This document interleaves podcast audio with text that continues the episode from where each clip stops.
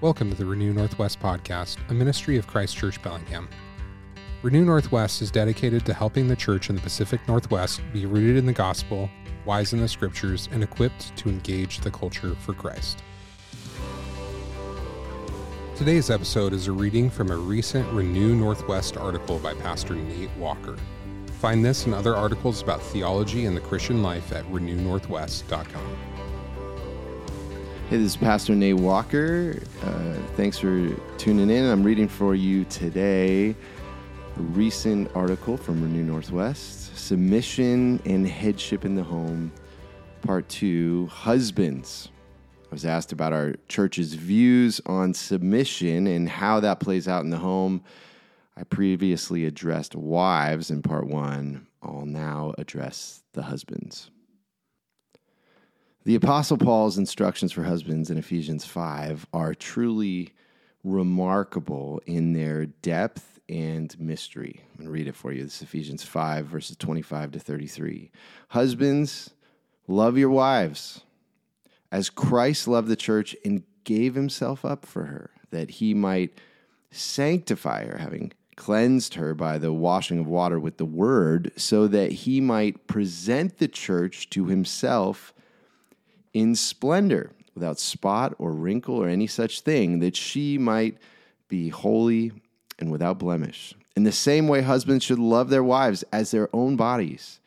He who loves his wife loves himself. For no one ever hated his own flesh, but nourishes and cherishes it just as Christ does the church, because we are members of his body. Therefore, a man shall leave his father and mother and hold fast to his wife, and the two shall become one flesh.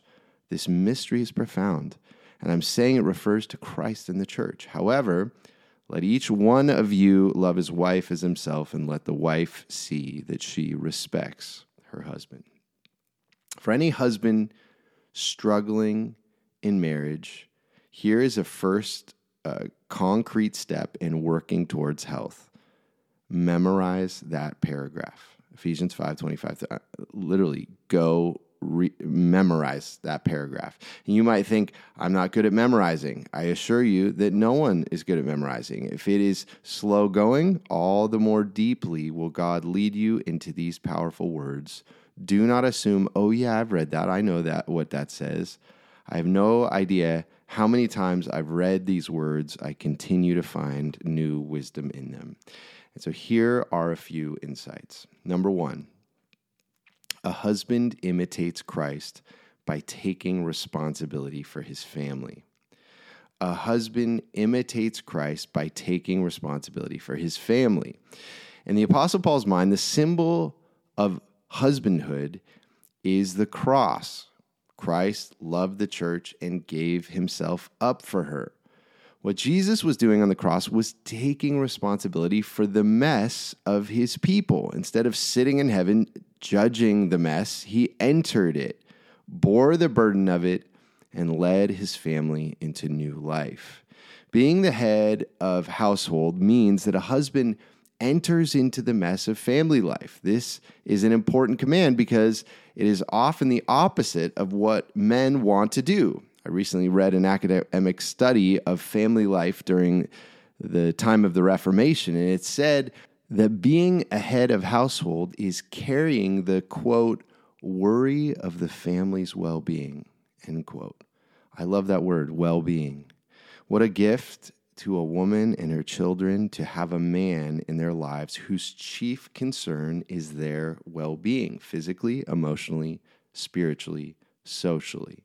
Often men are more comfortable in areas where they feel competent, but family life is a hard arena in which to be competent. Is a child disobedient or depressed? Is a wife distant or unhappy?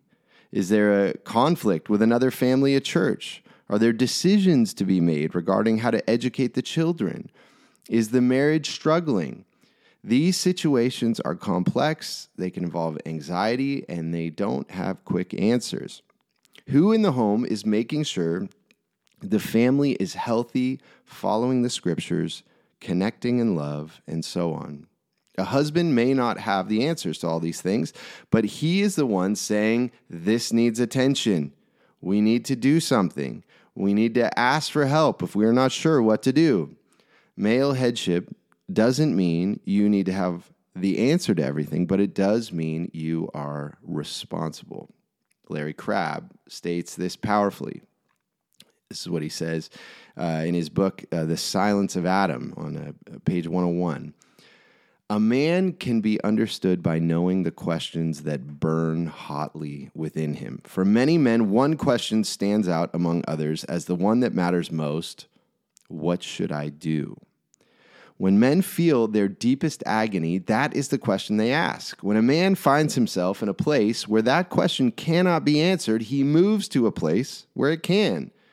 When he looks around and realizes he has wandered into a confusing situation where courage and creativity are required, he finds a way to return to the sphere of management, to some activity or responsibility where his skill and know how are useful, where his inadequacy and fear will not be exposed where the courage to live in an unpredictable world is not required. In short, he retreats to where he can find an answer to his burning question. When a man flees the terror of mystery for the comforts of management, he compromises himself. A man ruled by the demand that he always know what to do cannot experience the deep joys of manhood. He has violated his calling and betrayed his nature. God calls a man to speak into darkness, to remember who God is and what he has revealed about life, and with that memory upper, uppermost in his mind, to move into his relationships and responsibilities with the imaginative strength of Christ. When a husband enters into all the difficult matters of family life, saying, I'm responsible for this, he is loving his wife as Christ loved the church.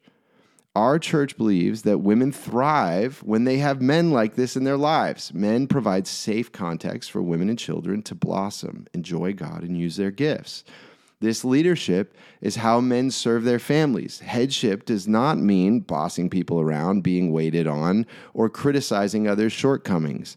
It means serving by taking responsibility and leading, even when you're not sure how. Headship is responsibility. And as my next point shows, the responsibility is extensive. Number two, the words of a husband make his wife beautiful in his eyes. The words of a husband make his wife beautiful in his eyes. According to Ephesians 5, a man is responsible for his wife's beauty. That might sound strange, but it is clearly what Paul is saying, just as Jesus every Sunday speaks over his bride, the church, assuring her of his love, and she, week by week, becomes more lovely and beautiful. So a husband is speaking words to his wife day in and day out. Those words are impacting her in a mysterious way. This is the opposite of how the world thinks. The world says, if you're lovely, then I will love you. The gospel inverts this and teaches a man to think, I will love you first, then more and more you will become lovely. A loved woman is radiant. This is why women who have been loved by Jesus are so lovely. If a husband wants to be enraptured with his wife's beauty 20 years from now, he must know that the main factor in that happening is the words he speaks to her. What words are these? First, these words are like, likely refer to God's word. Jesus cleanses his church, quote, by the washing of water with the word, end quote. This is the word of truth. For a husband to find that his wife is beautiful in his eyes, the best thing he can do is ensure that the Bible is read, discussed, and obeyed in his household, starting with himself.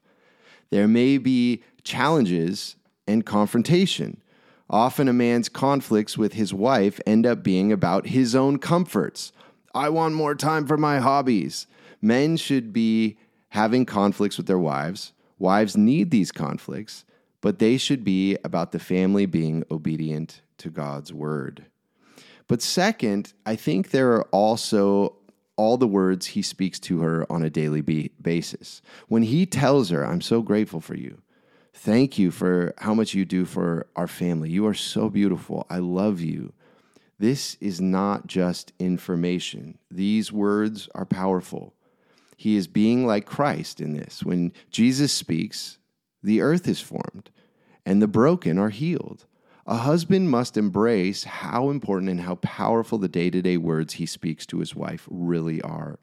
These words of affirmation are similar to the gospel. The gospel is God's way of saying to his people, I will never leave you. Through his words, a husband communicates these same things. They are ways of saying his marriage vows over and over again through the course of daily family life. For better or worse, I am with you, I am not leaving. On the other hand, when he speaks words that are lies, words that are accusatory or condemnatory, uh, cruel, or harsh, they need to be unsaid. I said this, that is not true. Please forgive me. This is what the truth is.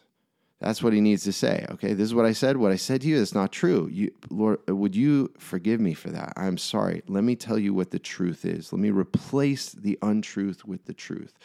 Paul says that harshness is a particular temptation for husbands. Husbands, love your wives and do not be harsh with them, he says in Colossians 3:19. So this leads to a third area of what it means to be the head of household and oversee the well-being of a woman and her children. Number three, the head of household defends the vulnerable. The head of household defends the vulnerable. The headship of fathers is meant to be the primary way God protects women and children from abuse. Sadly, it is all too common that the husband is actually the one from whom they need protection. There are two generalizations that the New Testament makes about the differences between men and women. The passages are related to each other and to the vulnerability of women. The first is found in 1 Timothy 2, verses 12 to 14. It says, I do not permit a woman to teach or to exercise authority over a man, rather, she is to remain quiet for Adam was formed first, then Eve, and Adam was not deceived, but the woman was deceived and became a transgressor. It appears that Paul is saying men should be pastors and elders because women are more easily deceived than men. I know many people have been appalled by these verses. Maybe you're appalled reading them now. But Paul is not saying that women are not as smart as men. Some of the most deceived people in the world have PhDs, and some of the smartest people I know are women. Probably, possibly, a more positive way to take what Paul is saying is that women are naturally more trusting than men. And that is not a bad thing in and of itself. 1 Corinthians 13 7 says that love believes all things. But a trusting nature needs protection, and women need godly men in their lives to ensure they are not led away from the truth. This is not a popular thing to say, but it is the teaching of the text. I have spoken to many godly women who, from experience, have said, Yes, this is true. The second generalization is from 1 Peter 3 7, which says, Husbands, uh, live with your wives in an understanding way, showing honor to the woman as the weaker vessel. Women are physically weaker. Men must take special care in how they speak and use their bodies to regularly communicate safety and honor to the women in their lives, especially in the home.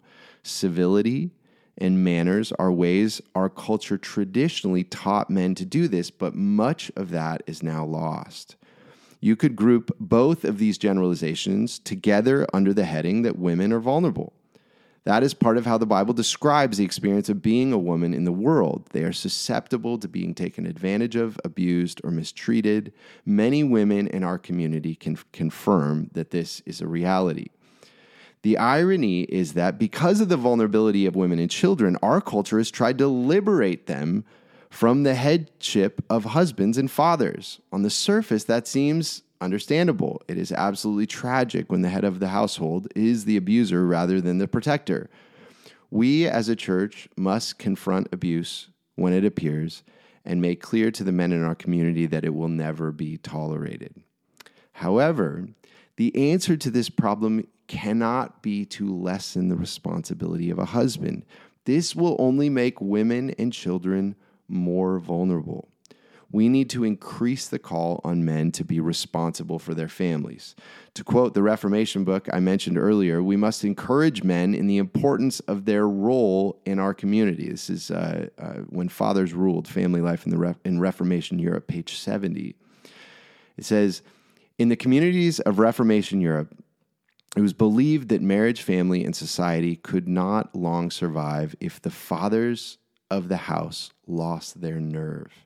The consequences of men doubting their abilities and fearing their responsibilities were all too clear in fragile pre modern society. And their strength and self respect lay also the well being of all around them. I want to say that again. In their strength and self respect lay all also the well being of all around them. For this reason, wives were urged to humor and console them in their darkest moods, and children and servants to jump at their sternest commands, while pastors and moralists never let the fathers of the house forget that God watched and weighed their every act. All conspired to tame the lion None, however, dared to go too far in the process, lest his pride be altogether lost. A man being the head of a household means providing a place of safety for the vulnerable under his care. What happens when a woman feels safe under the care of a loving and faithful man? Her heart trusts him. That is the sign of a healthy marriage. So, how does a man show love to someone vulnerable? That's our last observation. Is number four husbands, cherish your wives. Husbands, cherish your wives. He who loves his wife loves himself. For no one ever hated his own flesh, but nourishes and cherishes it, just as Christ does the church.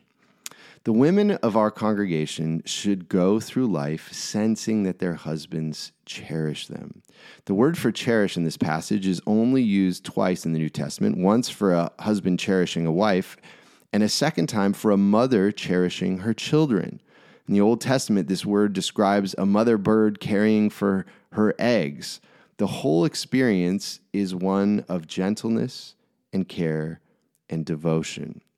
The main thing Cherish communicates is safety. Men are called to not be harsh with their wives, and cherishing is the opposite of being harsh. It is speaking words of praise and gratitude. It might be helpful to ask your wife, What makes you feel cherished? This kind of care does not come naturally to many men, but if there is one skill we are called to cultivate in our whole life, this is it.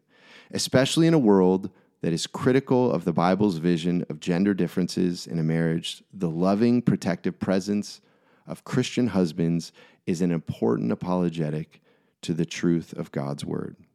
Let us celebrate as a congregation the beauty of headship.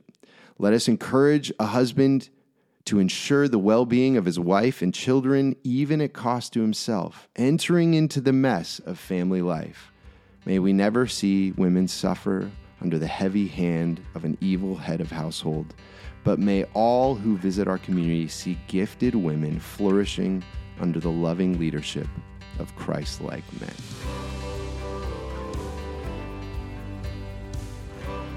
Thank you for listening to this episode of the Renew Northwest podcast. If you have been blessed by this content, please leave us a review, like and follow the show, or share this episode with friends or family whom you think would enjoy it. You can also sign up for our monthly newsletter at renewnorthwest.com.